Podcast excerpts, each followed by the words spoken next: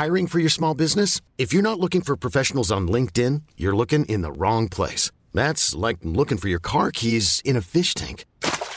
LinkedIn helps you hire professionals you can't find anywhere else, even those who aren't actively searching for a new job but might be open to the perfect role. In a given month, over 70% of LinkedIn users don't even visit other leading job sites. So start looking in the right place. With LinkedIn, you can hire professionals like a professional. Post your free job on linkedin.com slash achieve today. Ever catch yourself eating the same flavorless dinner three days in a row? Dreaming of something better? Well, HelloFresh is your guilt-free dream come true, baby. It's me, Keke Palmer. Let's wake up those taste buds with hot, juicy pecan-crusted chicken or garlic butter shrimp scampi. Mm. Hello Fresh. Stop dreaming of all the delicious possibilities and dig in at HelloFresh.com. Let's get this dinner party started.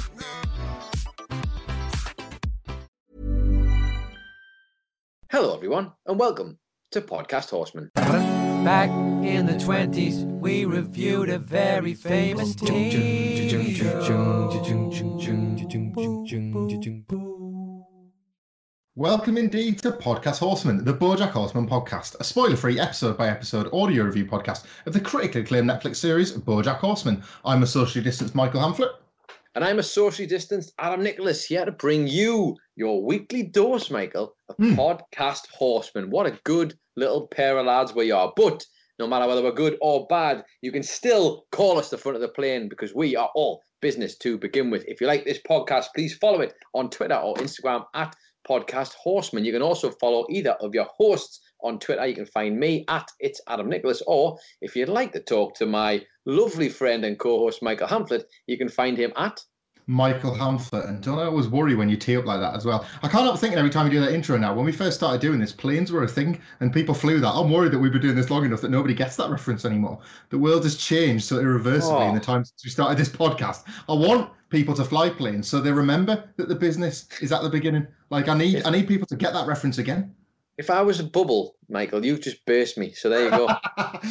well, look, if anybody wants to get back inside the podcast horseman bubble, they can do so through Apple Podcasts, where you can subscribe. We would love you to subscribe. It's one of the things that helps us get up with the charts, along with all the five star reviews that we'll plug in a second. You can also follow along on Spotify. You can listen on Aircast. You can listen on Stitcher, pretty much anywhere you get your podcasts, including on the app Podcast Horseman Twitter feed, where a new podcast will appear there every Friday morning for your listening pleasure. Um, as we said, if you want to subscribe on our podcast or follow along on Spotify, that's great. It helps us appear in the rankings. And if you'd like to leave us a five star review with a little comment there, it can be nasty, it can be horrible, or it can be nice if you wish, along with a five star review. You may find yourself inducted into the Hollywood Talk of Fame, another inductee coming later in the show. Indeed, words, Michael. Ha! Who? What are they good for? Absolutely everything. And speaking of which, I've got a few more for you in this synopsis for this week's episode of Podcast Horseman and Bojack Horseman, Season 2, Episode 10. And this episode is called Yes and. Todd gets sucked into the cult of improv comedy. Wanda thinks Diane is a bad influence on Bojack when he has to deal with a career crisis. Try and beat that. I daren't get in the way of your piece before there because I was trying to do good improv and not trample any lines. I was just waiting for it. war, yes, and yes, and. But indeed, this is a big one in the fact that it's actually a precursor to the big one we learned from season one that awful things are afoot as we start to reach the end of a season. But this almost tees up the awful things are to come.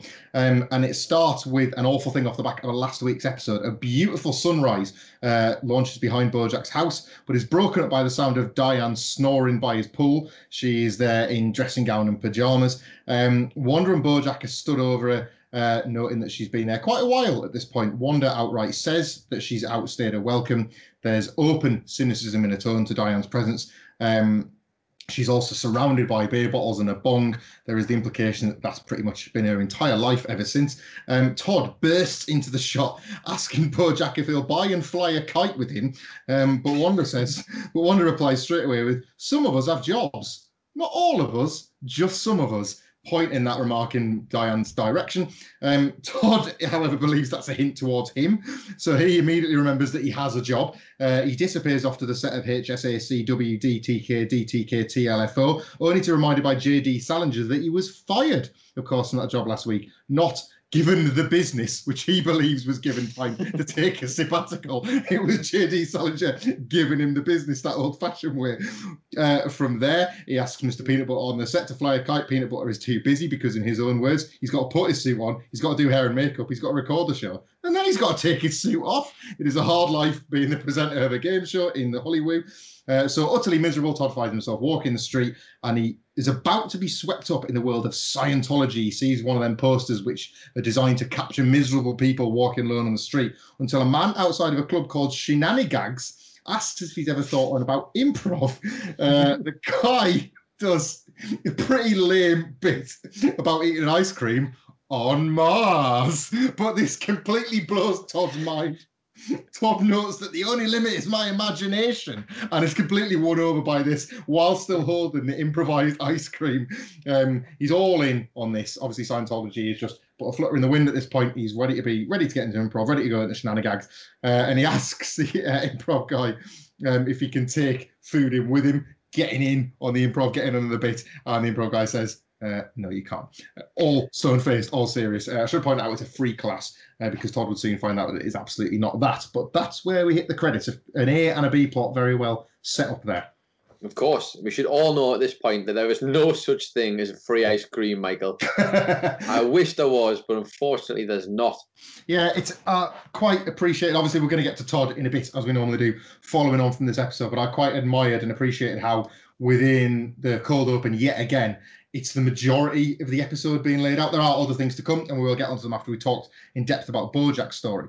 But this is furthering what's happened over the course of series two, where the universe is now so structurally sound that you can pretty much have any of the main cast of characters dip in and out of the show, or dip in and out of the scene, should I say, and set up what's going to be happening for the entirety of the rest of the episode. It was mastered, I would say, in the uh, in the build up with JD Salinger in the director's room, and everybody having something by the end of those credits.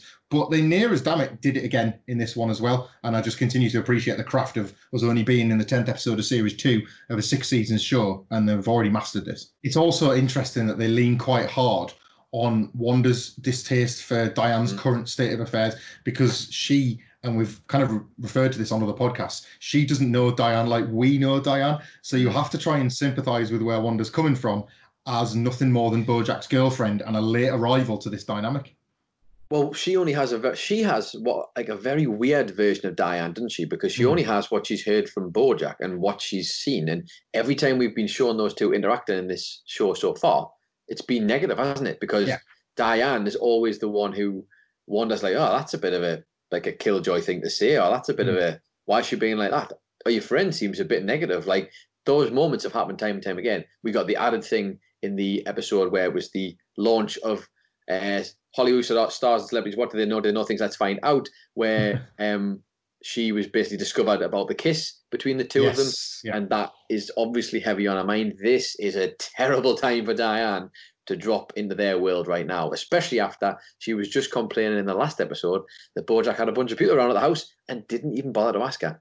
Mm, it's that's you make a good point, especially about the kiss as well. That mm. hanging in the air now is far from just oh, isn't she? She's Ants at a picnic. She's your miserable friend. She's not Diana's previously like tried to offer caution and concern for Bojack's mm. good, whereas now she offers she she represents something entirely different, and Wanda yeah. is exposed quite to the raw side of that. Um, we will have to come back to that because the episode opens proper with a scene from Secretariat, which we know has already flown off the rails. But it is, I would like liken it to a Dangerous Minds type scene where Secretariat is for some reason teaching a class of uh, I'd say teenage or early 20s street thugs, where he says guns can blow Vato away, but calculus can blow a mind away. And the kids are all shocked and mind blown, as it were. The boom mic falls into shot. we, we hear the angry sound of a cut from a director, followed by, We got it. So again, the implication is that the quality control has gone up a cliff since, of course, Lenny Turteltaub fired Kelsey last week. Um, the director follows up with "That's the day, everyone," and we learn that the director is Abe D. Catfish, a guy that looks every bit the fly-in replacement for Kelsey from Lenny Turteltaub. Somebody that appears and speaks like he was a very cheap studio replacement, a guy that won't ask questions, a guy that won't cause trouble, a guy that will get the movie made for the money that they want to spend on it and not a penny more. Uh, Bojack even questions if they should get another take for safety, if they should go again. Um, the assistant, who we of course saw in the very beginning of season two, episode one, where her face uh, was lost to the uh, to the great studio fire, even pops in. to say, I'm supposed to tell you that the boom mic just fell into shot, but uh, he just still can't be asked. He just says, "We'll fix it in post. We'll fix absolutely everything in post." Now, Michael, in a world where we've already complained a lot about the men in this show, we should give Deborah her proper name Deborah. at this point. She may not have a face, Michael, but she does have a name. In fact, she does have a face now as well, because it's the first time we get to see that reveal. My apologies, and I have proven myself as big a hack as Abe the Catfish. Um, indeed, he just says, "You know, this is I, I want to be Abe the Catfish now." Nicholas, can we just fix that in post, please? Can we just fix that in post? Because he offers to fix everything in post. He, he clearly doesn't care. Um, he admits to Bojack he doesn't even know the story of Secretariat, but he just says, "Oh, if we all get done, we'll all get paid. Everybody's happy." Um, Bojack is unusually disgruntled about this. Goes back to his trailer, and uh, Princess Carolyn is there under a cover of darkness, uh, telling him to shut his stupid idiot mouth before kissing up to him as her favourite client, which is a nice moment of how all those performers are treated in Hollywood by the people that need them to make their money. Um, It feels like you trying to ask me to do this podcast way back in the day. that's it.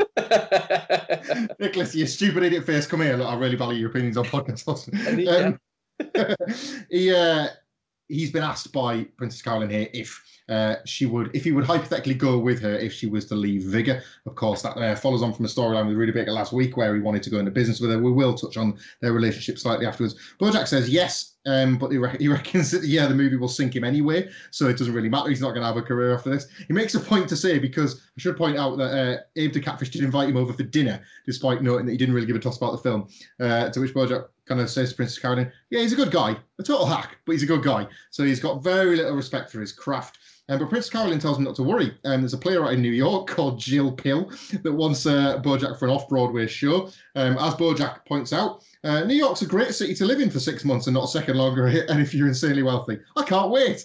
So he's dead keen on six months in New York. Um, before we go to the dinner at Abe the Catfish, what do we make of his first moments in BoJack Horseman as a show and his impact on the film? Abe the Catfish is a hack. He's not wrong about Bojack. And it's ironic that we end up getting Abe the Catfish come in and and I guess just hit us with the Herb Kazaz approach, really. Mm. Uh, the parallels there are definitely notable. And normally why you think Bojack might have been more at home in that scenario, he's not at all because he's had this breakthrough. If you think about what happened with Kelsey in the last time round, she gives him that lovely moment where kind of breaks him up a bit. He ends up crying, like genuinely giving some praise for doing the job. He has that taken away from him, and he's replaced by Abe the Catfish of all people. A man who's standing there in a gone fishing hat, which couldn't summarize his attitude towards this film anymore, Michael Hamlet, if it's right. It's I think it's interesting that Bojack laboured on saying what a good guy he was because that felt very much like he was still thinking of Herb and he's fresh off not just Herb's funeral, but fresh off the fact that the last time they interacted was absolutely hideous. It was absolutely toxic. We're going to touch a little bit on Bojack's fractious relationship with network executives that traces all the way back to his broken relationship with Herb, and it just even in that room with Princess Carolyn with her with Abe long out of earshot, it was as if he was trying to protect him a little bit. He was trying to say you can be both. You can be a mm. hack writer, but you can be a nice guy. And was he trying to like push down some of that guilt that he'll feel about Herb's death pretty much for the rest of his life? Um, it doesn't last all that long because he's completely misread his relationship with him. Bojack and Wanda are having dinner with Mr. and Mrs. D. Catfish. Um, but Bojack notes because of the they're talking about the play that he's going to do in New York, and he says he's just looking forward to working on something good, uh, which immediately, Oh. immediately brings the hackles up on Abe and his wife, who we don't yet then know the name of. Uh, I was going to say we do. Miss, Mrs. the Catfish. Mrs. the Catfish. I was going to say on their backs, but I'm not sure if catfish have backs or not. Um, but then Bojack doubles down as usual, completely misreads the room. Uh, says how the film is a piece of. Sh- uh, he's badly getting this wrong to the point where even Wanda can see it, but there's nothing he can do about it. Um, Mrs. the Catfish asks, "Oh, Wanda, can you come out with the desserts?" There's that real old-fashioned because she is obviously an older woman. There's the old-fashioned, "Come on, the men are talking. Let's go to the kitchen." Which Wanda has a problem with, but Mrs. the Catfish doesn't. That shows their kind of like generational gap. Um, Abe turns sharply um, as soon as he has clocked on what's happening here. Bojack has misunderstood the situation entirely. Uh, he notes how, uh, well, I'm not sure that we're going to be done in six months. There's going to be a ton of reshoots. Um, Bojack continues to misjudge his comfort levels with Abe, who crawls across the table, as I guess a catfish would, knocking everything over in process, threatening basically to make things extremely, extremely difficult for him. Um, it is a problem that Bojack has made for himself, but there is an exploration here of Abe the Catfish's completely like his own misunderstanding of the literal. And for a film director, because obviously he said, "Oh, what we're making it." Uh, earlier on, he says, "We're not making Casablanca," um, to which Bojack has assumed, rightfully, that what he means is we're not making a great piece of art. No, no, no. If the Catfish meant we're literally not making Casablanca. He doesn't understand this, and this man is experienced, rich, and in charge of a major motion picture in Hollywood. We are back again to people in positions that they simply shouldn't have because of their gender, whilst his wife is sent off to the kitchen. The once again, Michael, these two blokes here are thick. These two blokes are thick. They're in they're in nice positions in Hollywood, perhaps. Abe the Catfish has no gauge on the literal at all. like that is, I mean, that in itself is is a whole thing.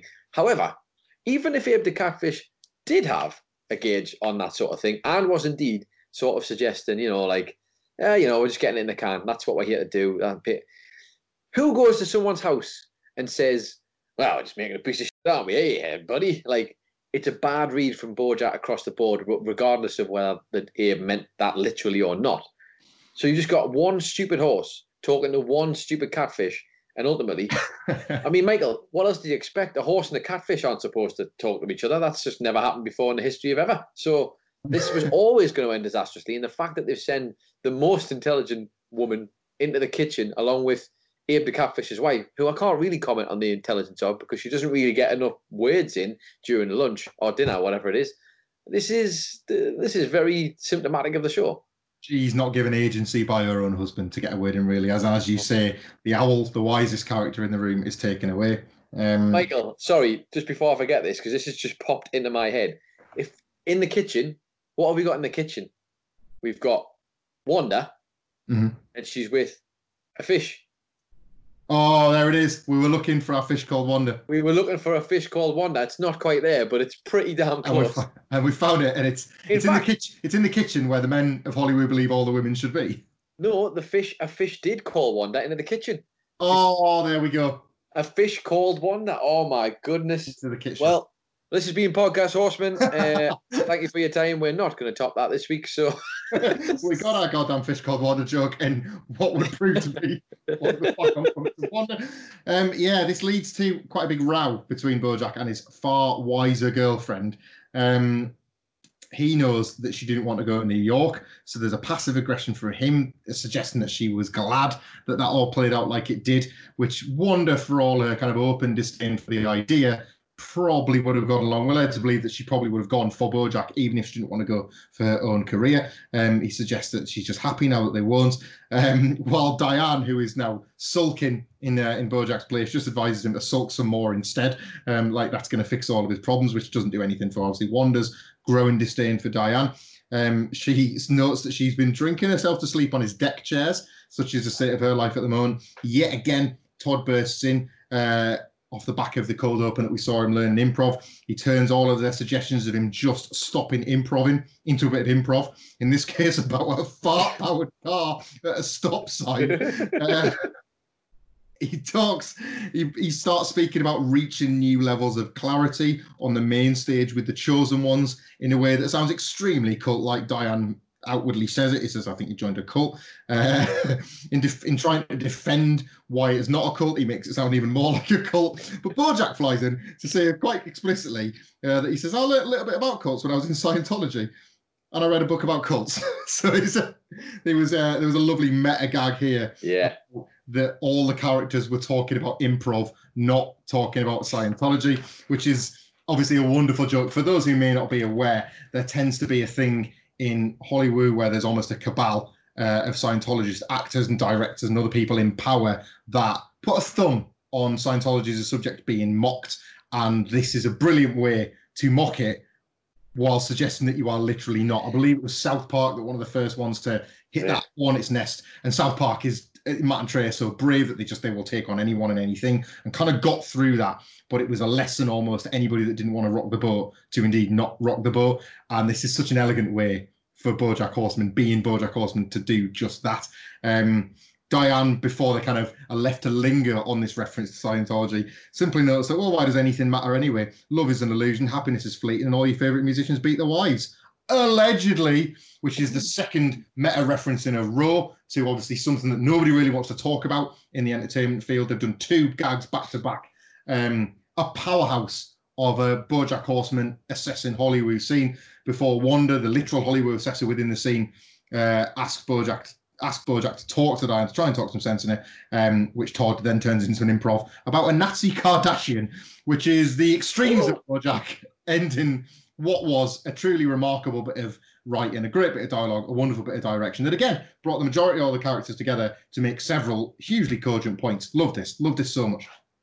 Oh, I mean, everything about this. The fact that this is just a three-way, fast-paced conversation. Like the amount of ground they cover in there, though, even though Diane's in a terrible place and is obviously just she's in a terrible place and at her most like let's pick out all the bad in the world. Mm. And let's let's not forget she's just coming off the back of having her arse kicked really from both terrible scenes over in Cordovia and prior to that she spent all the time fighting against lit- the literal media and the whole thing that she's been through. It's no wonder she's sat in a bit of a depression right now, not wanting to engage in the world. Her self-esteem and sort of outlook on life has been completely and utterly beaten up, mostly by men. Let's be honest, they've completely destroyed Diane's happiness at this point. And Bojack, again, the Scientology stuff's great as well because it ties back perfectly to Todd literally being stood. We were shown the visual, weren't we? Scientology to the left, improv to the right, but ultimately.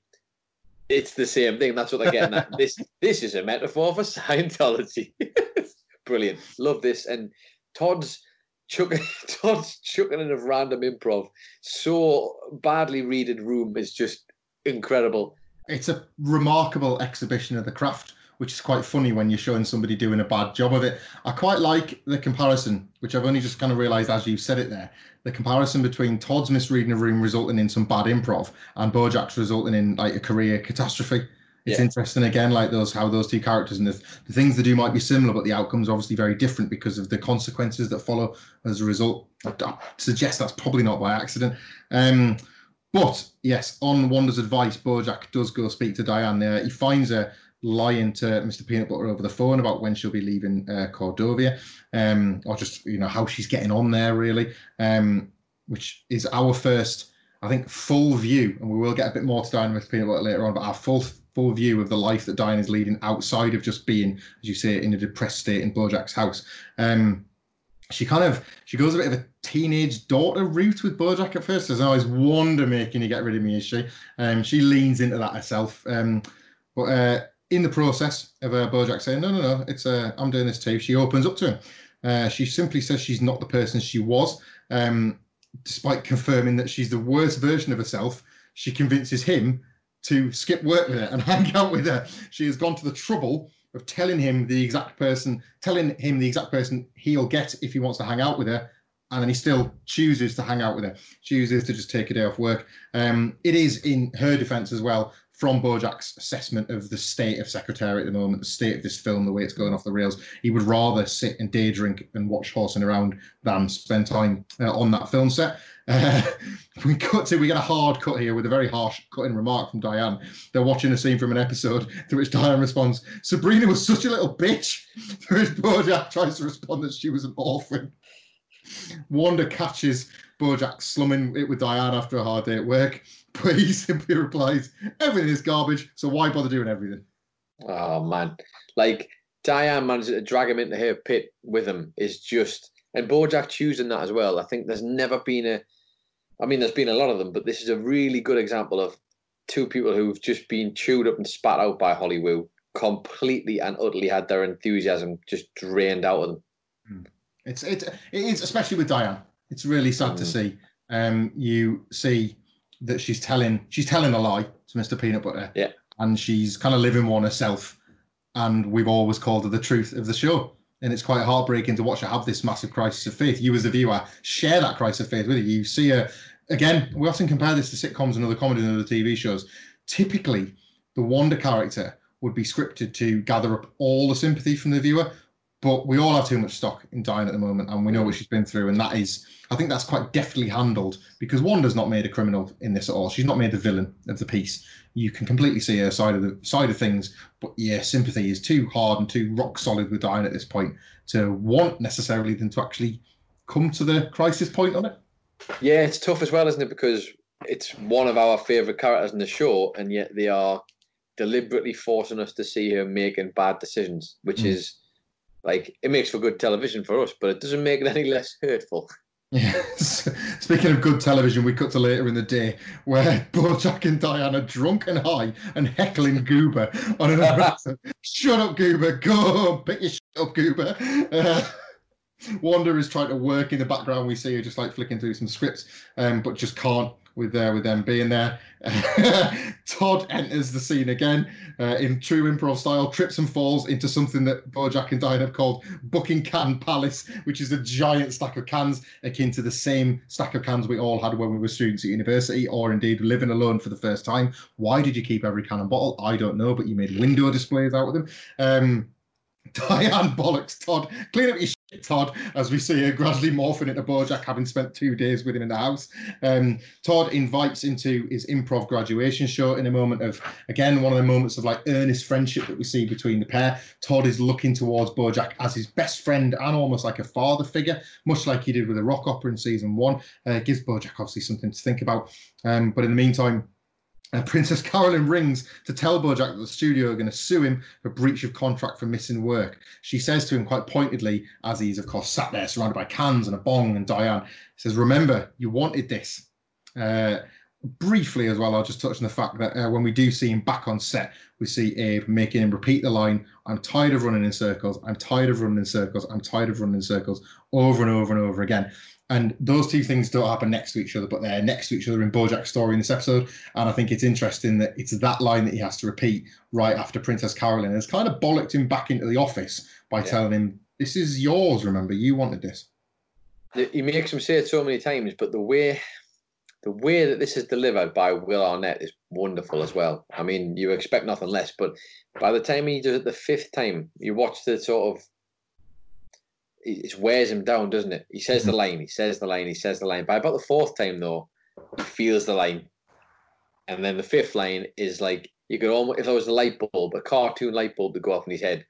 That's it. That's the one. The last one where he's like, "I'm tired of running. I'm, I'm tired of running around in circles," and he just he looks it as well. They make him look through the animation, through everything. He looks worn out. This horse needs to get out of the stable, and he's had enough. And it's funny because that line is obviously used again every time that we cut to a scene in the Secretariat film. It now makes no sense whatsoever. It's, it's devolved into a sitcom, it's devolved into a rom com, it's devolved in Christ knows what. But in this particular case, he's proposing, he's saying, suggesting that he's tired of running around in circles with his romantic partner and he's wanting to propose to her.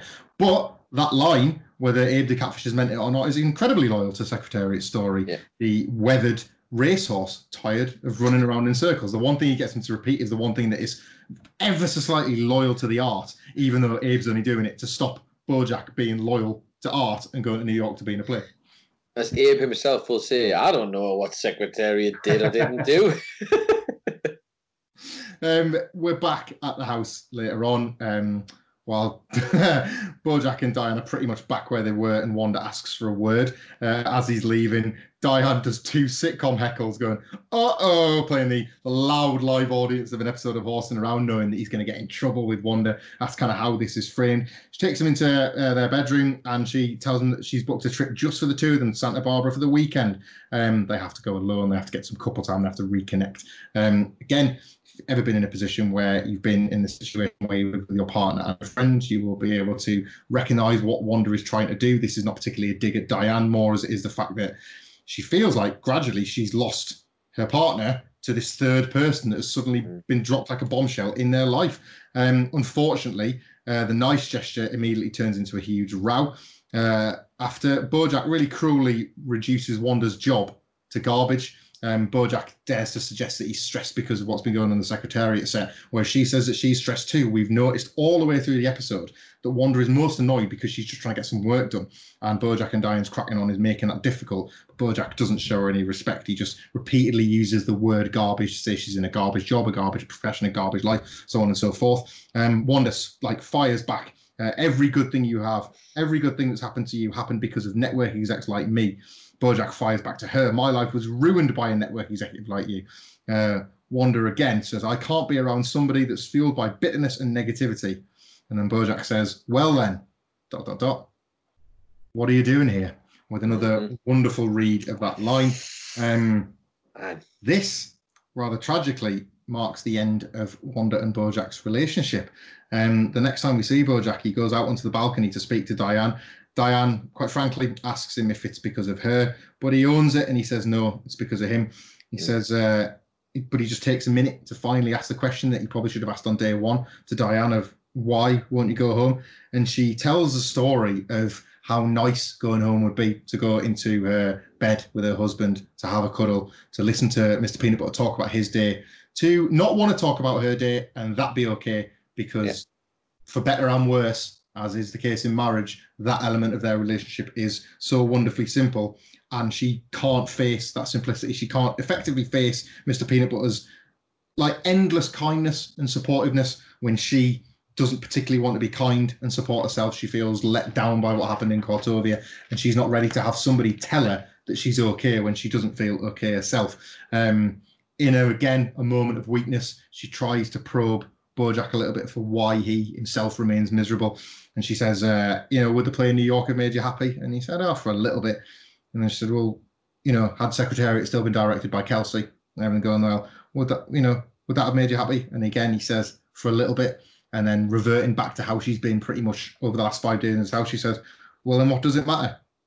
And he says, Well, there has to be more. And then she asks the question rhetorically, Well, when was the last time you were happy? Um, but that rhetorical question, it being Bojack, is answered by the characters themselves doing rather than speaking. We are given uh, a closing montage that is really beautifully shot, really beautifully cut, really beautifully directed. It's Bojack driving in his car to where we don't know. Uh, we see a sad Wanda moving back in onto her mother's couch. Um, Todd doing a great job at the improv, looking over at what is an empty chair that was set for Bojack. We cut back to Bojack in the car again. We cut back to Todd looking at a second empty chair again with the tease being that maybe he was going to, maybe he was going to the show, but he wasn't. We see a knock at the door at Wanda's mother's house. Has he gone back to Wanda? No, it's a pizza delivery. Really, really well teased out that this is that Bojack is going to place A. Is he going to place B? No, he's going to place C. And we see him going through an intersection, a set of traffic lights. Um, uh, before we find out where he's going, uh, Diane is telling Mr. Peanut Butter, and this one sucks, um, that she can't speak on the phone for a while. Um, not because she's at Bojack's and she's struggling, just because she can't bear to speak to him anymore. She talks about how um, she makes an excuse, for the want of a better phrase, that like of why she can't speak on the phone, but it's nothing to do with the truth, implying that she's just going to hang out with Bojack's in hiding rather than deal with the consequences of her actions. Um, we see Abe the catfish pissed off on set again because Bojack is yet again blown off work, and he's blown off work, Nicholas, because he has arrived at Charlotte's shop in New Mexico. Out of nowhere, of course. The last time um, we saw Charlotte, it was to say to look to for Bojack to look her up if he was ever in New Mexico at Herb's funeral, um, and he has thought about what made him happy, and it was clearly that moment. Um, he's learnt on his car. She sees a reflection of him in the window of her little gift shop that she's got in New Mexico, and uh, she greets him with a smile. And end scene for Bojack. Before we get onto the other characters and I suppose how they wove themselves into that end sequence, that closing speech between, well, that closing breakup between Yeah. um, Wanda and Bojack, that closing reconciliation between Bojack and Diane that hadn't really happened up until this point, and now the montage, the beautiful montage, the introduction of the reintroduction of Charlotte, uh, an incredible way for this episode to end. A powerhouse of the last five minutes of a TV show. Stunning, really, really good. Uh, I think we are used to this show giving us a multitude of different versions of the rule of three, but for us to be given present Bojack's love interest and partner to, you know, call it off, they call it off, that all falls to pieces because ultimately he has made it that way. Yeah. Through whatever situation, he has owned it himself. Then we get a little whistle stop into Bojack going one step back to the woman he thought he was in love with, Diane. They sort that, who is obviously at this point a very good friend. Uh, They try to patch that out. They have the conversation. A wonderful bit of dialogue between those two. The, the diving into when were you last happy? really hits home, doesn't it? And that, if anything, you could argue is the sort of the um, catalyst for Bojack ultimately wanting to go and find that destination. What is the Mm. destination for his happiness? And of course, as we know from season one, uh, the dream world was him and Charlotte. So packs up his bucket and off he goes to find the third love interest in his life, whether he knew it or not, really. Because funny, isn't it, really, with the Charlotte one? Because she uh, calling her a love interest might be a stretch, but the, it's implied that something could have happened, but it never really did, did it? It's always been a fantasy, and that there's a friendship there. But we, we remember how how big the blow off was when they were at Mhm. Herb's funeral, and he turned up with a whole world of thoughts in his head, and Charlotte doesn't even live in Maine and Yeah. wasn't even that asked about staying to talk to him for that long because it was his fantasy, it wasn't his. he he looks at his entire life based on the choice he made for it instead of for her. So in I think in his mind he has to believe that he made the right choice. Otherwise, what's all this been about? And for her not to even be in that picture that he imagined that she would be, sat there waiting for him, he was maybe thinking he could have a bit of both. He could have his cake and eat it too. And he can't. He's like he has to accept at least up until this point when he's gone to find her down, chase her down in New Mexico, that she was allowed to think that that was just a memory of her time in LA. Be- just because she he happens to have thought about her on occasion, it doesn't mean that she's had to stop and think about him. There's a reason why this run of three is so good, and this episode is the first part of teeing that up, isn't it? And this Mhm. moment where we find Bojack is now has gone back. He's gone back three part, I say partners, but the three women in his life, shall we say, minus Princess Caroline, I guess, but we do get some interactions with her as well. So four, I guess, if you want to tally it all together, to where maybe it all could have started in Charlotte and all the possibilities that lie ahead. In just television terms as well, it's like, and we'll get we'll get onto the other characters in a second, but it was a really great cliffhanger too. Yeah. it was a genuinely thrilling cliffhanger because yes, they have pulled back on the romantic, like the romantic side of the Bojack Diane relationship after the awkward kiss. We are to assume that Bojack and Princess Caroline are keeping it professional, and I would just witness the breakup of his actual relationship. So it's immediately fascinating in a television point of view to see where they're going to go next with that particular storyline because they've already put so much stock, at least from Bojack's side, in what Charlotte meant to him all those years ago. But people will have to wait for that next week, won't they? They will, they certainly will. We're on to Todd's little story with improv in this episode. Uh, a terrific B plot, obviously a commentary as much on cults and on Scientology and everything like that. But he's com- the fact that he's completely No, wild no, by Michael. it. Definitely not about Scientology. This. Definitely not about Scientology. Definitely not about Scientology. This is definitely about improv. all about improv. Um, sorry, that was just one. Of, that was one of my improvs. That was all it was. Um, it's quite funny because he's wowed by improv, and typically they're wowed by him. Everyone is wowed by Todd, except one of the group, Brian, who specifically states that he hasn't won him over yet. Um, he's very, very cynical, very, very tough to please. Almost takes the art form a touch too seriously. Um, Todd is given the the three rules of improv. Uh, he's told you don't ask questions, you don't say no, music suddenly goes serious. No matter what, you don't say no.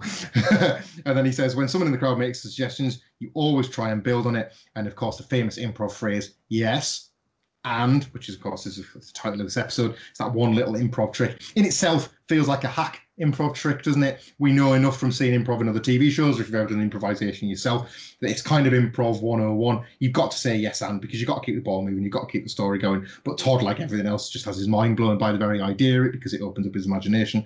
Um, he's told it during his first class that his first class is two hundred dollars. Todd notes, I thought you said it was free. He says that was just me doing an improv. So he's already on the hook for two hundred dollars, and it would surely be more.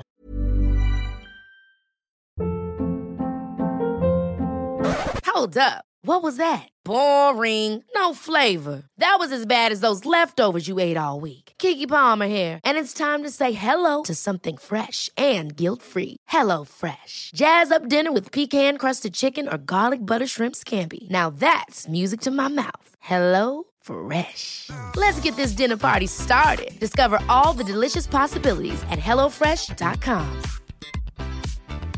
I'm Sandra, and I'm just the professional your small business was looking for. But you didn't hire me because you didn't use LinkedIn jobs. LinkedIn has professionals you can't find anywhere else, including those who aren't actively looking for a new job but might be open to the perfect role, like me.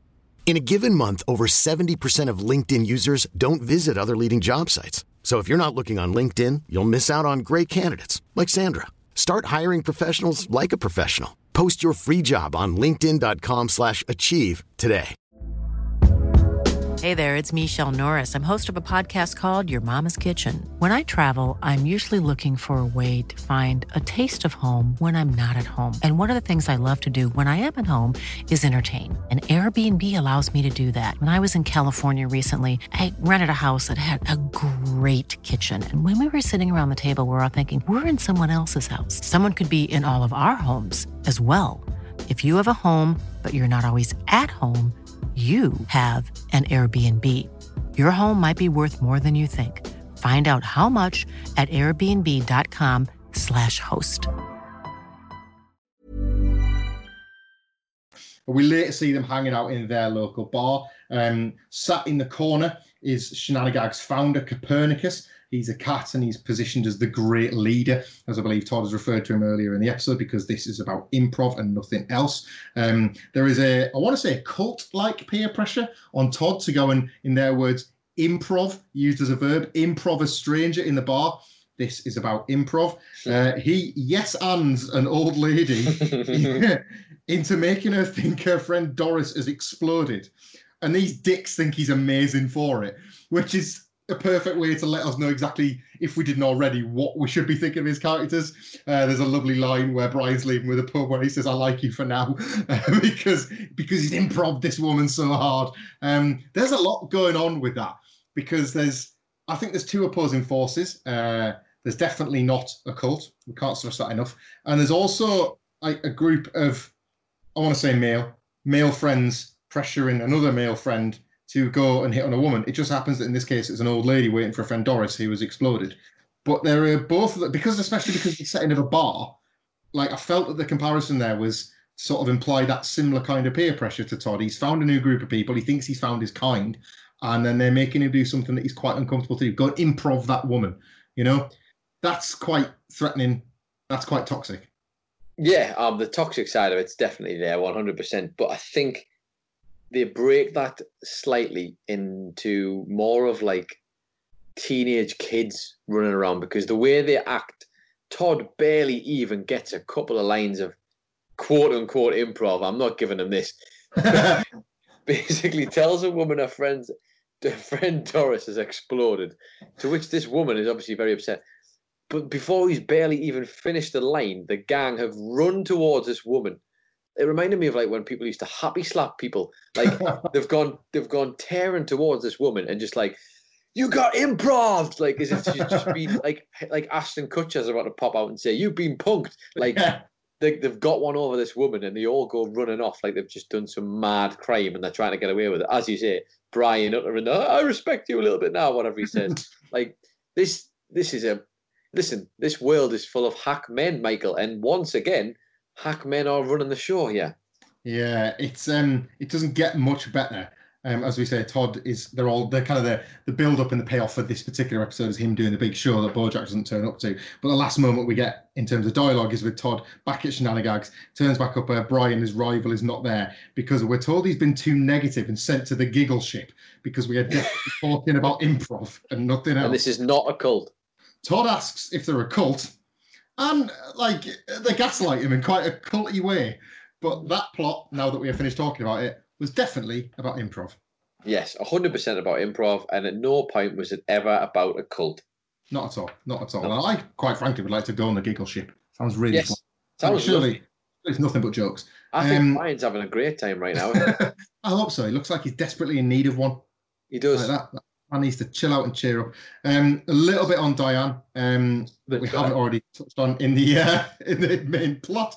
Uh, Mr. Peanut Butter, yes, and um, Mr. Peanut Butter calls Diane to talk about how amazing he thinks she is, which is obviously in stark contrast to the fact that she's lying about being at Bojack's house, lying about being back from Cordova and not telling him why. Um, just it's a constant effort for her jumping over obstacles to avoid telling the truth of why she isn't where she isn't, including a, a typical pressure akin to when Mr. Peanut Butter insisted that Princess Caroline kept telling stories at her because that's his funeral. He does this here where he insists to speak to a child in war-torn Cordovia. Even if they can't hear or see. So Diane has to put on, has to make up a name. She looks around at all of Bojack's uh, kitchen white goods. They've all got these strange names from the foreign lands with which those products are built. And she looks at the coffee maker and says, Coffee maker? So peanut butter, peanut butter bites immediately. Ah, hello, coffee makia. Am I saying that right? he will buy absolutely anything. He's being thrown a ball and he's fetching it, isn't he? He's a dog. Yeah. Um, He's a good boy. Yeah, he is. my favourite gag in the whole episode came from another one of these phone calls when he's bragging to one of his colleagues. He's telling Diane that he's bragging to one of his colleagues about how great his wife is. He says, uh, You want to hear about this other guy's wife? She works with at risk teens. But I said to him, Compared to my wife, your wife is bullshit. Which piles guilt on top of guilt on top of guilt for Diane before Oh. Butter then adds, and he had to agree because I'm his boss. I'm his boss. I'm sorry, right? But I'll I'll interject here with a little bit of detail myself because one excellent layer on top of this is that while this conversation is happening, the literal sound guy is working next to me. he is one foot away from peanut butter, and just keep an eye on him when this happens because when he's when he says and he has to do this because he works for me. He like looks up from what he's doing at peanut butter as to say like come on man. Like, he's the most disgruntled man ever and he's just got to take it. And this is a, the one time maybe in this entire show where mr peanut butter who's a good boy yes he is yes he is is actually a very bad dog. They've touched on obviously the marriage being in trouble between Mr. Peanut and Diane, but I think there's a little bit of symmetry between how they are reacting to other people because they're never as angry when they're together as when they're apart. Diane, like, call, just screaming at Goober and calling Sarah Lynn a bitch on uh, horsing around. Your wife is bullshit. Unbelievable. Um, I don't know how they had time to fit this in, but there's a little bit of plot for Princess Carolyn. Um, she's in her office. Uh, Rutabaga bursts in. Uh, they start kissing because obviously they're in the, the first flushes of their romantic storyline. But it all stops pretty quickly when he notes that he's registered the agency in Princess Carolyn's name. Isn't that convenient? Apparently, his ex wife's divorce lawyers are watching him like a hawk uh, because he then starts talking about how many of them might literally be hawks. um, he notes that he's not going to leave you holding the bag. Feels like there's a narrator telling me he's going to leave a hole in the bag, Nicholas. But anyway, before then, Mr. Peanut Butter turns up and is a complete idiot. But they also, again, let's say they, it's more her. She secures uh, Peanut Butter for the agency, which uh, obviously having presumably secured Bojack for that suggests that she's already got two clients for a name that her business that, that for a business that her name is against that he has pressured her into. So not a lot for Princess Caroline, but all of it extremely significant. ultimately he's put the entire business, all of the gamble and the pressure that comes with this. He's wandered in, he's got everything he wanted, including the, the girl, if you like. And on top of that, Princess Caroline has spent all of her day trying to put pieces together for this, maybe more than one day. And ultimately, you just can't help but get that feeling that she's done a lot here, Carolyn. And Yeah. some thick man is getting away with it again by just making her do all the graft while he does all the other stuff. Yeah, but you know, compared to Princess Caroline, Rutabaga's ex-wife Katie is bullshit. She is. Bullshit. oh god, man, that is such a good gag. I can't tell you how much I laughed at that. And for some reason, I've never picked up on that either. I've never Yeah. cottoned out on that that much. Um, is that you then? Is that you? That is us for another week. I feel progressively more tired as the season goes on at the end of those reviews because Bojack is making, like everybody else he comes into contact with, my life harder by trying to unpick all the terrible decisions he continues to make. And if anything, there's one thing we can guarantee with this podcast is that Bojack will have made some terrible decisions, make him somehow more of a piece of shit than he was the last time. Which that's like that's like the spoiler that isn't a spoiler, isn't it? We keep things spoiler free. That's the one is. that doesn't keep- feel like a spoiler anymore. we could put that in the podcast horseman bio, and I think that would be, you know, that would help a lot really to uh, prepare people. But in case you were feeling a bit doom and gloom, and maybe the Bojack is a piece of shit, and you'd like to sort that out, let's go and do the part of the show we call horsing around, where we go back through the episode and find all of the the sort of hidden meanings behind things, the missing details, the tiny little Easter eggs throughout the episode, and maybe some of them will give you a giggle, and some of them will wow you with their brilliance. Let's go all the way back to the very beginning. Bojack's house. We were on the deck of Bojack's house. But before we got there, you will notice again, Michael, the baboon is still, of course, running because running is something you have to do every day. It's it's hard, but you got to do it every single day. And it's brilliant, isn't it? Running Brilliant. is wonderful. Let's get that on record. Yeah, runners run, Michael, and it's brilliant. Only Yeah. real runners run. And even in this, though, I didn't just, this might be me reading into things, Michael, but have they even used him to suggest the direction the episode's going? Because which way is he running in this episode? He's running downhill because ah, very nice. is about to go downhill. Yeah. Diane, of course, on the balcony is wearing a, a dressing gown, but she's also wearing a t-shirt. The t-shirt you will recognise from season one, season two, episode four, I should say. She's wearing the shirt that says, "I had a ball at Diane's 35th birthday," of course, in reference to the shirt, the peanut butter I got a made an entire ball pit basically. Just um, there's also a brilliant little quick thing here. It's kind of funny, but also kind of sad because as Diane, as you mentioned, screams when she wakes up, she goes, "Oh!" She doesn't just scream; she shouts, "Ah, Kinko!" at the top of her voice. Mm. Which is, of course, in reference to the young boy who was in Cordovia who got absolutely obliterated by the bombings. So you can tell she's not quite. Well, she is having a slump. Maybe there's a bit of PTSD going on here. Diane is Mm. not particularly in a great place. From spending just weeks in a war torn country weeks, as well. yeah. yeah. We go to MBN Studio next, and Michael, I think I found out the answer to a question from last week. The orangutan in the blue jeans, who was turned up in quite a few episodes now. Uh, it turns out he might just be a grafter because you can see the grafter in the rafters, who he's hanging there with a, a like a little spanner, and he's working on helping build the set of um, Hollywood stars and celebrities. What do they know? Do they know things? Let's find out. Or what was the abbreviation again? Sorry. Uh, yes, and I couldn't possibly tell you and ruin it for everybody else, but it's really good. Yeah. Yeah, I tell you what, don't don't don't spoil it today, but just keep it there. I also thought just a quick thing to note from in that place that Todd has reached a point where he decided to wander in and call JD Salinger by his birth name, Jerome. Jerome. So good. Like they're on first name terms and they absolutely aren't. Uh, we go back to the streets though, where Todd is sulking around after obviously missing out on a job with his good pal Jerome. Uh, we see the sign for shenanigans and the things that are on the wall for what they do with shenanigans are quite interesting.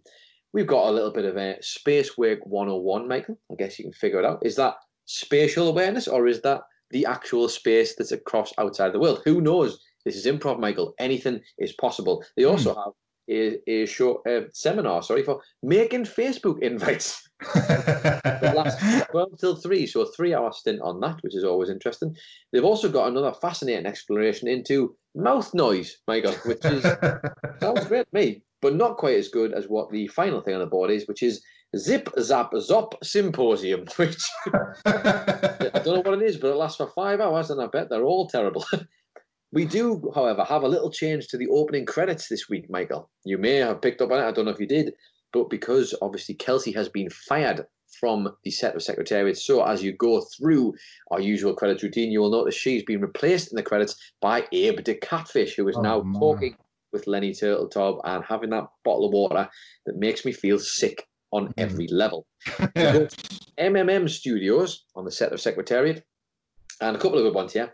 As you mentioned, uh, Secretariat's talking to a bunch of youths, isn't he, at the start of that set? One of them just happens to be a dog, and that dog is a bit of a gangbanger. He's got a vest on, he's got some tattoos, and the big tattoo he's got across his middle just says, Beware of me, because my- it's a dog. Beware He's of the dog. dog. And I mean, he's a dog. It's, it's sometimes it's not that subtle. Right. sometimes, sometimes it's on the money or on the dog in this case. Uh, Abe is drinking a water bottle. You will see throughout the episodes. He was drinking it last week. He's drinking it again this week, and it says, and I'm definitely going to butcher this pronunciation, but it says Pesci Gatto, which is of course Italian for catfish. Michael, there you go. oh, great. Lovely stuff. That's because I don't know if you spotted it, Michael, but it's Abe the catfish. Is Abe the catfish? Hey. Got a lot of time for that. Oh, sometimes it's not that subtle. Um, I did also find a tiny little bit of trivia, nothing really to do with something you might have missed, but um, you know the girl who always is on set wearing the vintage rock band T-shirt. She's Mm. always there. She's part of the crew. For whatever reason, they just couldn't be bothered to animate her in a different direction, so they've just flipped her. Uh, they've mirrored the little graphic that they would use for her. So her T-shirt is back to front in the Ah. episode. Uh, just randomly, you'll notice her in the background when uh, Bojack and Abe are having a conversation together.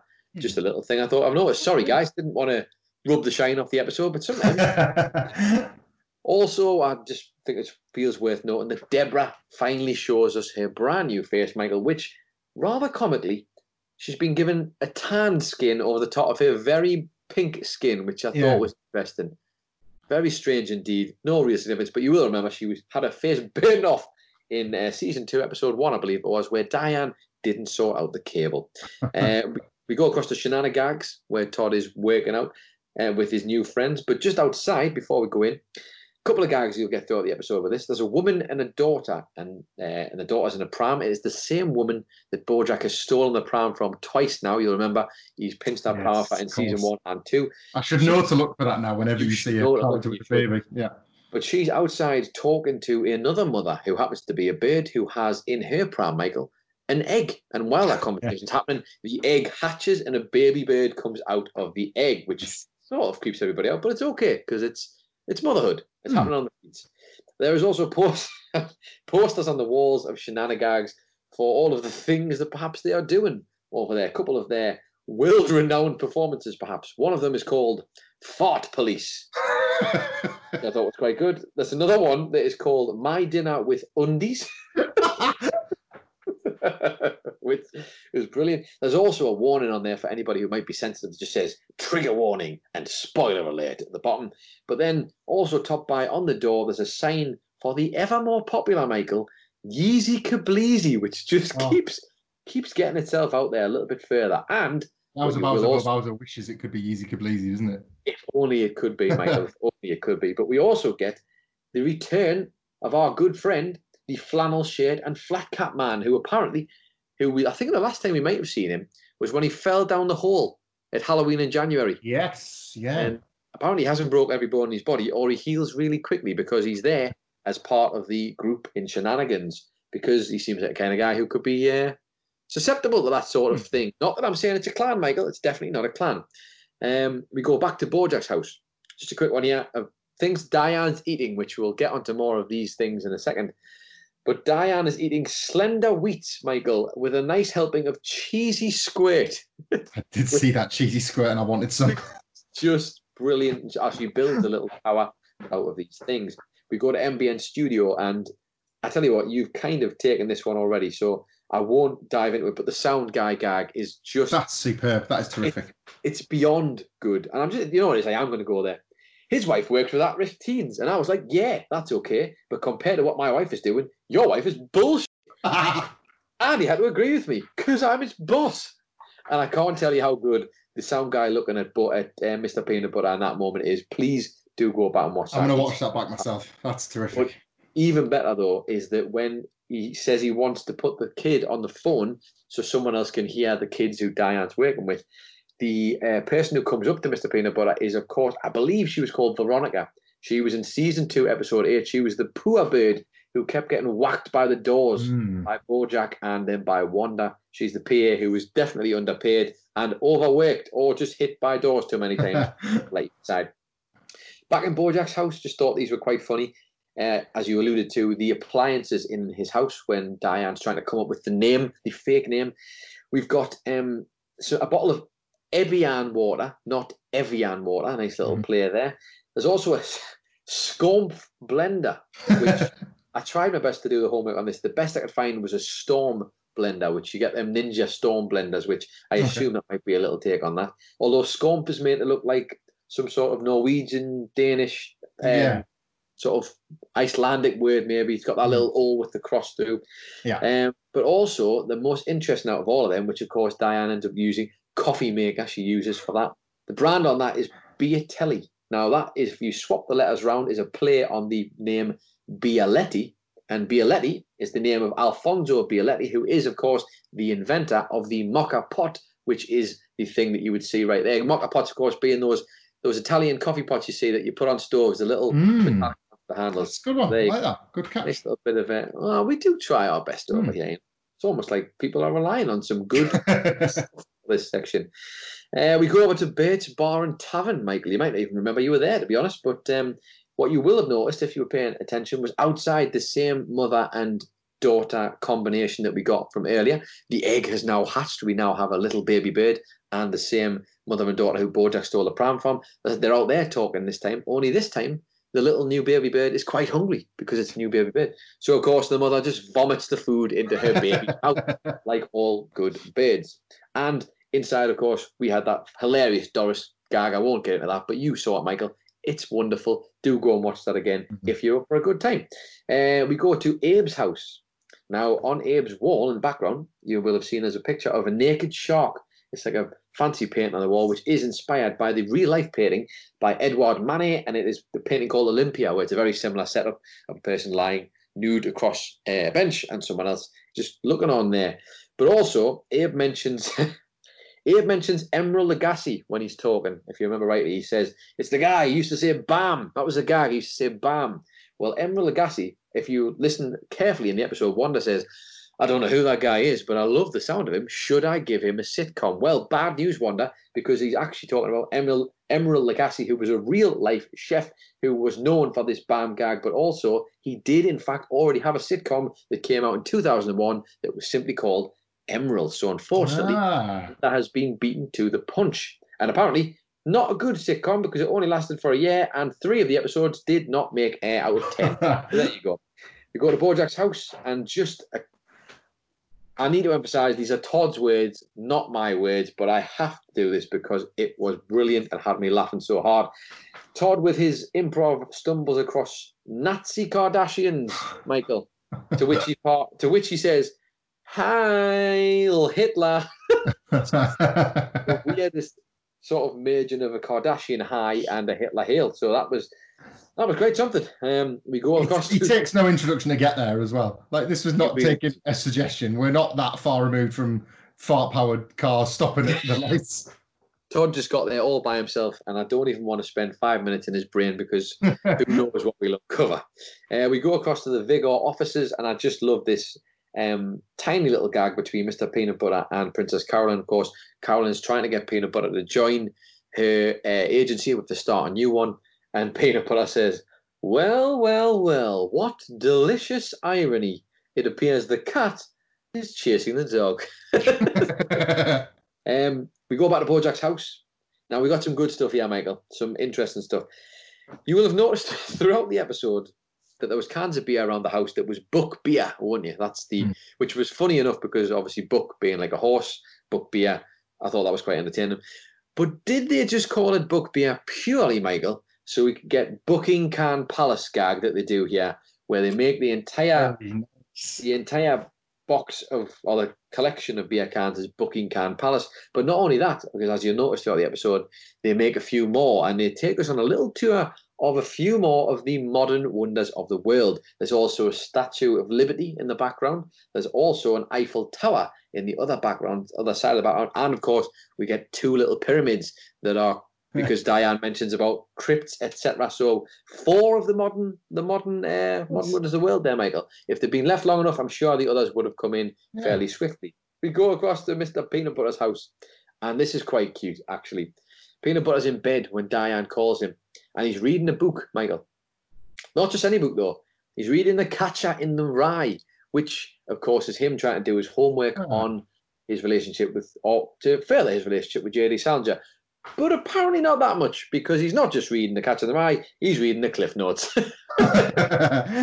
because he can't be bothered. But what you will notice is, if you were paying attention, the painting in the background behind Mr. Peanut Butter on the wall, we've seen it plenty of times, but it's still slightly off and it's got a bit of a hole in it, Michael. If you remember rightly, those are the damage marks that came from Becca the chicken in season two, episode five. Chickens, for anybody who's forgotten. How could you forget that powerhouse of an episode, poultry in motion as it was? And genuinely, this is brilliant. The attention to detail here to keep the marks on the paint, and of course, we should expect nothing less but wonderful stuff. Indeed, Michael, that is it for horsing around this week. Hmm. Some little good ones in there, but quite a quick one, I have to say, in terms of horsing around. It felt quick when I was doing it, and it felt even quicker when I was reading it out. Maybe not for you listeners at home, but we do still have enough time, as always, for one last thing, and then I swear to God, I'll shut up about this podcast forever. Honestly, my neighbours, I promise we're nearly done. Um, Michael, would you like to go first this week? Yes, I will do. Um, it's only a brief one. One Um, week uh, you're going to say no, you know. One of these weeks he's going to say no. Well, again, I'm improving. Yes, and Yeah. you know, I just I, Yes, I. I, I was, I was good. to never say no to a question. Very good. We've sort of touched on it in the plot a little bit, and it goes into detail a little bit more in Bojack's disinterest in it. But I thought it was quite interesting about just how much, by the point at which he's having dinner, basically with Abe the catfish, that Bojack has given up on Secretariat. Mm. For him to accept it as a piece of shit, as he calls it, um, and no longer a good movie, Kelsey's left. You know, all those things aside, as the reasons why it's gone bad, it remains happening nonetheless. And I thought that in itself was a bit of a reveal into the Hollywood process, the real Hollywood process. Yeah. There are actors that do films, or there are make films, or directors that make films. There are films that come out sometimes, and you're kind of left scratching your head, and your faith is shaken in whether it be the star or whether it be the director or whoever is involved in it that you particularly care about as to why you watched that film. And you start there thinking, what the hell was that? How has that happened? And we're watching it. We're watching how it's happened. Ignore that it's a horse and a catfish and everything else about this. What we're watching is how things can go off the rails and an actor can just think, well, I need to make money. Like Bojack's intent was to get this film out of the way so we could go and do a play. And a month earlier, it was the most important thing that could have ever, ever happened to him in his life and career. Like Princess Caroline touches on it, saying that like this was what he wanted, but it has moved so far away from what he wanted that he can't even recognize it anymore. And it just made me pause and think a lot on how many times that must have happened to actors or directors or anybody because of, as he kind of relates to later in the episode, because of those studio execs or because of whatever the countless ways that these things can be influenced. Um, I don't imagine that I'll be so kind to the next film I hate that I expected to love, but I just thought it was there for a bit of pause for thought on when that happens for real. Genuinely, this is a reason why a lot of films I watch, or TV shows indeed, where things go off the rails a bit, or you can kind of think, why is this happening in this show? That's this is something I always think about because we, I mean, not to the extent that we work in film production or anything, but we do work in the creative industries to a Mm. certain extent, and it's like we've all had that. Sometimes Yeah. you've got such a passion about something, but you have to divide um, ultimately the work side of things and the passion side of things. That sometimes they don't marry together, and that's not Mhm. Normally anybody's fault. Sometimes it's a deadline thing. Sometimes it's a time thing. Sometimes it's just ultimately that what you thought you wanted, it doesn't end up becoming what it should be. But as you see yeah, Bojack has it beaten out of him in Hollywood by um, a bunch of different reasons. The director he wanted, if he's gone from having this amazing moment where he's got a scene they shouldn't have even really had, he's managed to get for free to beat the budget requirements that he thinks is a good thing, and that has ended up putting a nail in the coffin of his Yeah. of, of his film. And if you just think back to Bojack saying to Carolyn, pretty much, if I don't do Secretariat now, what was the point? What was the point in all of this? And now he's at a point where he's sitting at a table with a catfish, basically telling him that, yeah, let's just get this over and done with so I can go and do a play that I didn't even know I was going to do. That Mm. apparently now I care about more than this. Because sometimes, Michael, maybe Bojack isn't actually wanting to do things. He's just looking for that next destination of happiness, which ultimately ties into the finish of the episode. I think we can safely Yeah. He is responsible for something else in this episode, Michael. And I very kindly asked you to forego, because I know a lot of people were probably screaming earlier, going, I can't believe Michael Hamfler hasn't mentioned this incredible line of dialogue that happened during the Bojack and Wanda fight and the breakup. Well, that's because he's very kindly given it to me as my one last thing for this week. Because we've all been in those relationships, haven't we? Where Mhm. you get so caught up in it, and everyone's wearing the rose tinted or rose colored glasses, as they mentioned in this episode. And I just thought the line of dialogue from Wanda is absolutely brilliant. Off the back of Bojack already looking like he's had a home run when it comes to dialogue in this, um, basically by saying the same thing has happened that always happens. You didn't know me, you fell in love with me, and then you got to know me. And that he basically says that that's the thing, he's the thing that ruins it all. Just flashbacks to him telling a very a very thoughtful and listening uh, Vincent Adultman there during some intense counselling about how he has a hole in him and that all the goodness keeps leaking out of him no matter what he does until there's nothing left. Just keep that in mind here. But on top of that, this isn't a surprise. If you've been watching this episode, uh, this season so far, Bojack has gone through from the moment they moved in together. Bojack has there's been a steady decline after the Mm. uh, autoerotic asphyxiation episode. There's been a steady decline of Bojack. it's not always the way. it's not always the way, I have to say, but you know, sometimes when you're doing the uh, one hand on the Adam's apple, one hand on the Adam's banana, things can get a bit intense. They can get a bit intense. But why did why did you speak in the third person there? Well, listen, that's for, that's for a whole other podcast. That, um, but brilliantly, Wanda manages to summarize this because there's so many things happen that are indeed red flags throughout this episode and season, and she kind of just lets them go. She lets them go. But in this brilliant line of dialogue, she says to Bojack, "You know what's funny? When you look at someone through rose-colored glasses, all the red flags just look like flags." And that is genuinely one of my favorite lines in this show. I think overall, um, it's it's brilliant. This line. This is me not earning my keep on this podcast. This is going to sound like a very stupid bit of analysis. I can't believe that in 2015, when this episode was made, somebody invented those words in that order. We feel as if we're past the point where anything profound can be said or Yeah. written down anymore. Brand new.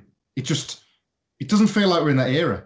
You know, we watch a TV show, we review it that deals with the fact that content is king or Yeah. everything is being rushed or nothing matters.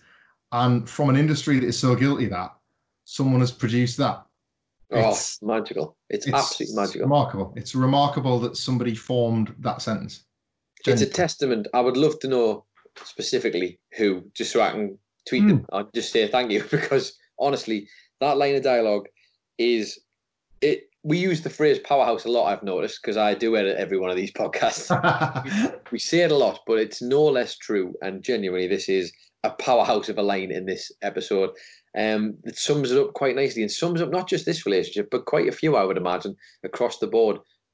How do you nail something that every single one of viewers can relate to that feels coherent to the plot, that feels the most profound thing a, a character can say when that's who she's being cast as in this particular episode? The wise owl continues to share her wisdom effectively.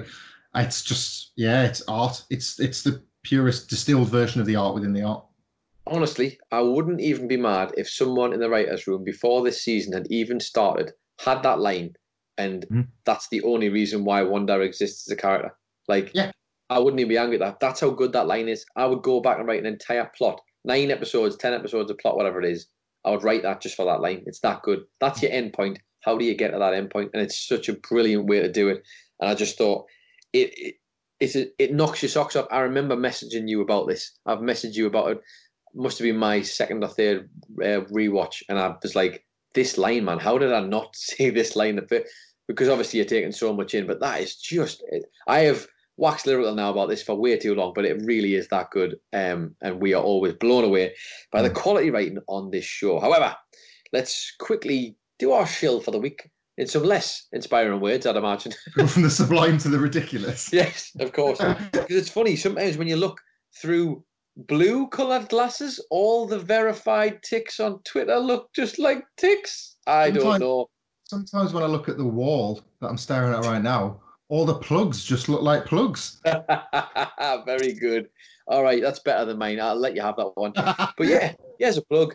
Go and follow us, Podcast Horseman, at Podcast Horseman on Twitter and Instagram. You can find us there. Please do send us a tweet, ask us your questions. Had some lovely interactions recently Mm. with people of the show. We have loads of time for it. So please, if you have any queries, any questions, any cool theories, whatever you want to do, of course, remember it is spoiler free. We don't want to spoil things for anybody else. So we will only be able to answer things that are up to where we are on the show at this point. But please do. I've loved that so far. It's been great. And continue that, please. Or if you'd just like to bother either myself or Mr. Michael Hamlet over there, you can do on Twitter at it's Adam Nicholas for me, or you can follow Michael Hamflet.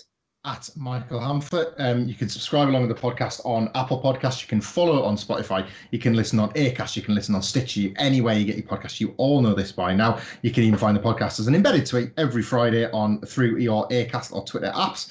Um, and you can leave us a five star review. We would love it if you did. Um, as they say on every single podcast you've ever heard, five star reviews, subscriptions really help get you up the iTunes charts, helps more people find us, helps more people download it, basically helps more people talk themselves horse about this talking horse.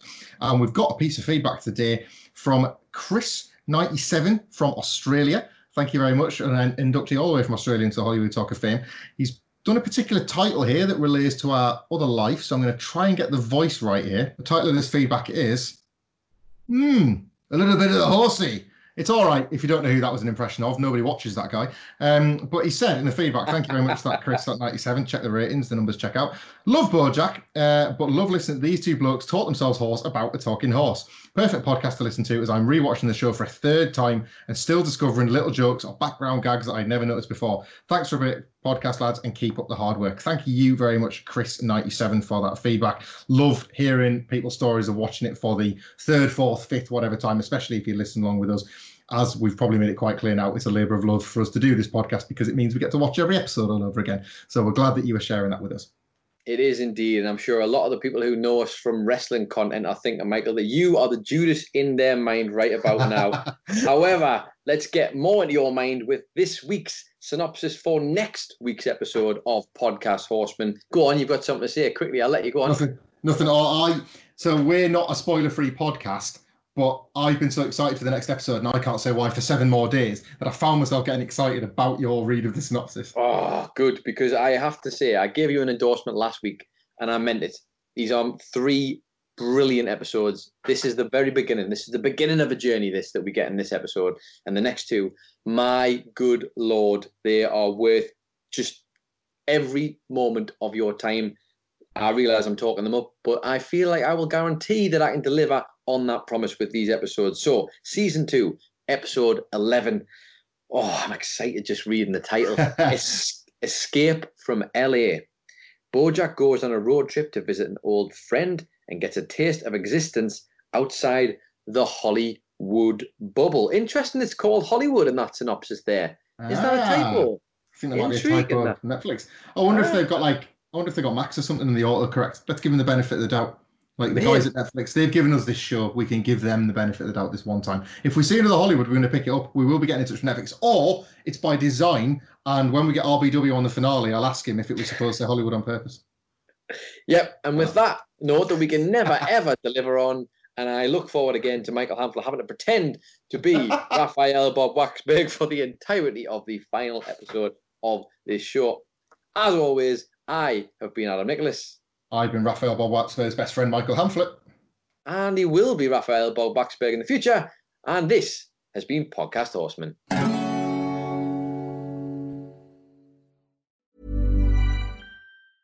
Hey, it's Danny Pellegrino from Everything Iconic. Ready to upgrade your style game without blowing your budget? Check out Quince. They've got all the good stuff shirts and polos, activewear, and fine leather goods, all at 50 to 80% less than other high end brands. And the best part? They're all about safe, ethical, and responsible manufacturing. Get that luxury vibe without the luxury price tag. Hit up quince.com slash upgrade for free shipping and 365 day returns on your next order. That's quince.com slash upgrade. Hi, I'm Daniel, founder of Pretty Litter. Did you know cats tend to hide symptoms of sickness and pain? I learned this the hard way after losing my cat, Gingy. So I created Pretty Litter, a health monitoring litter that helps detect early signs of illness by changing colors, saving you money and potentially your cat's life. Pretty Litter is veterinarian developed, and it's the easiest way to keep tabs on your fur baby's health right at home. Go to prettylitter.com and use code ACAST for 20% off your first order and a free cat toy. Terms and conditions apply. See site for details.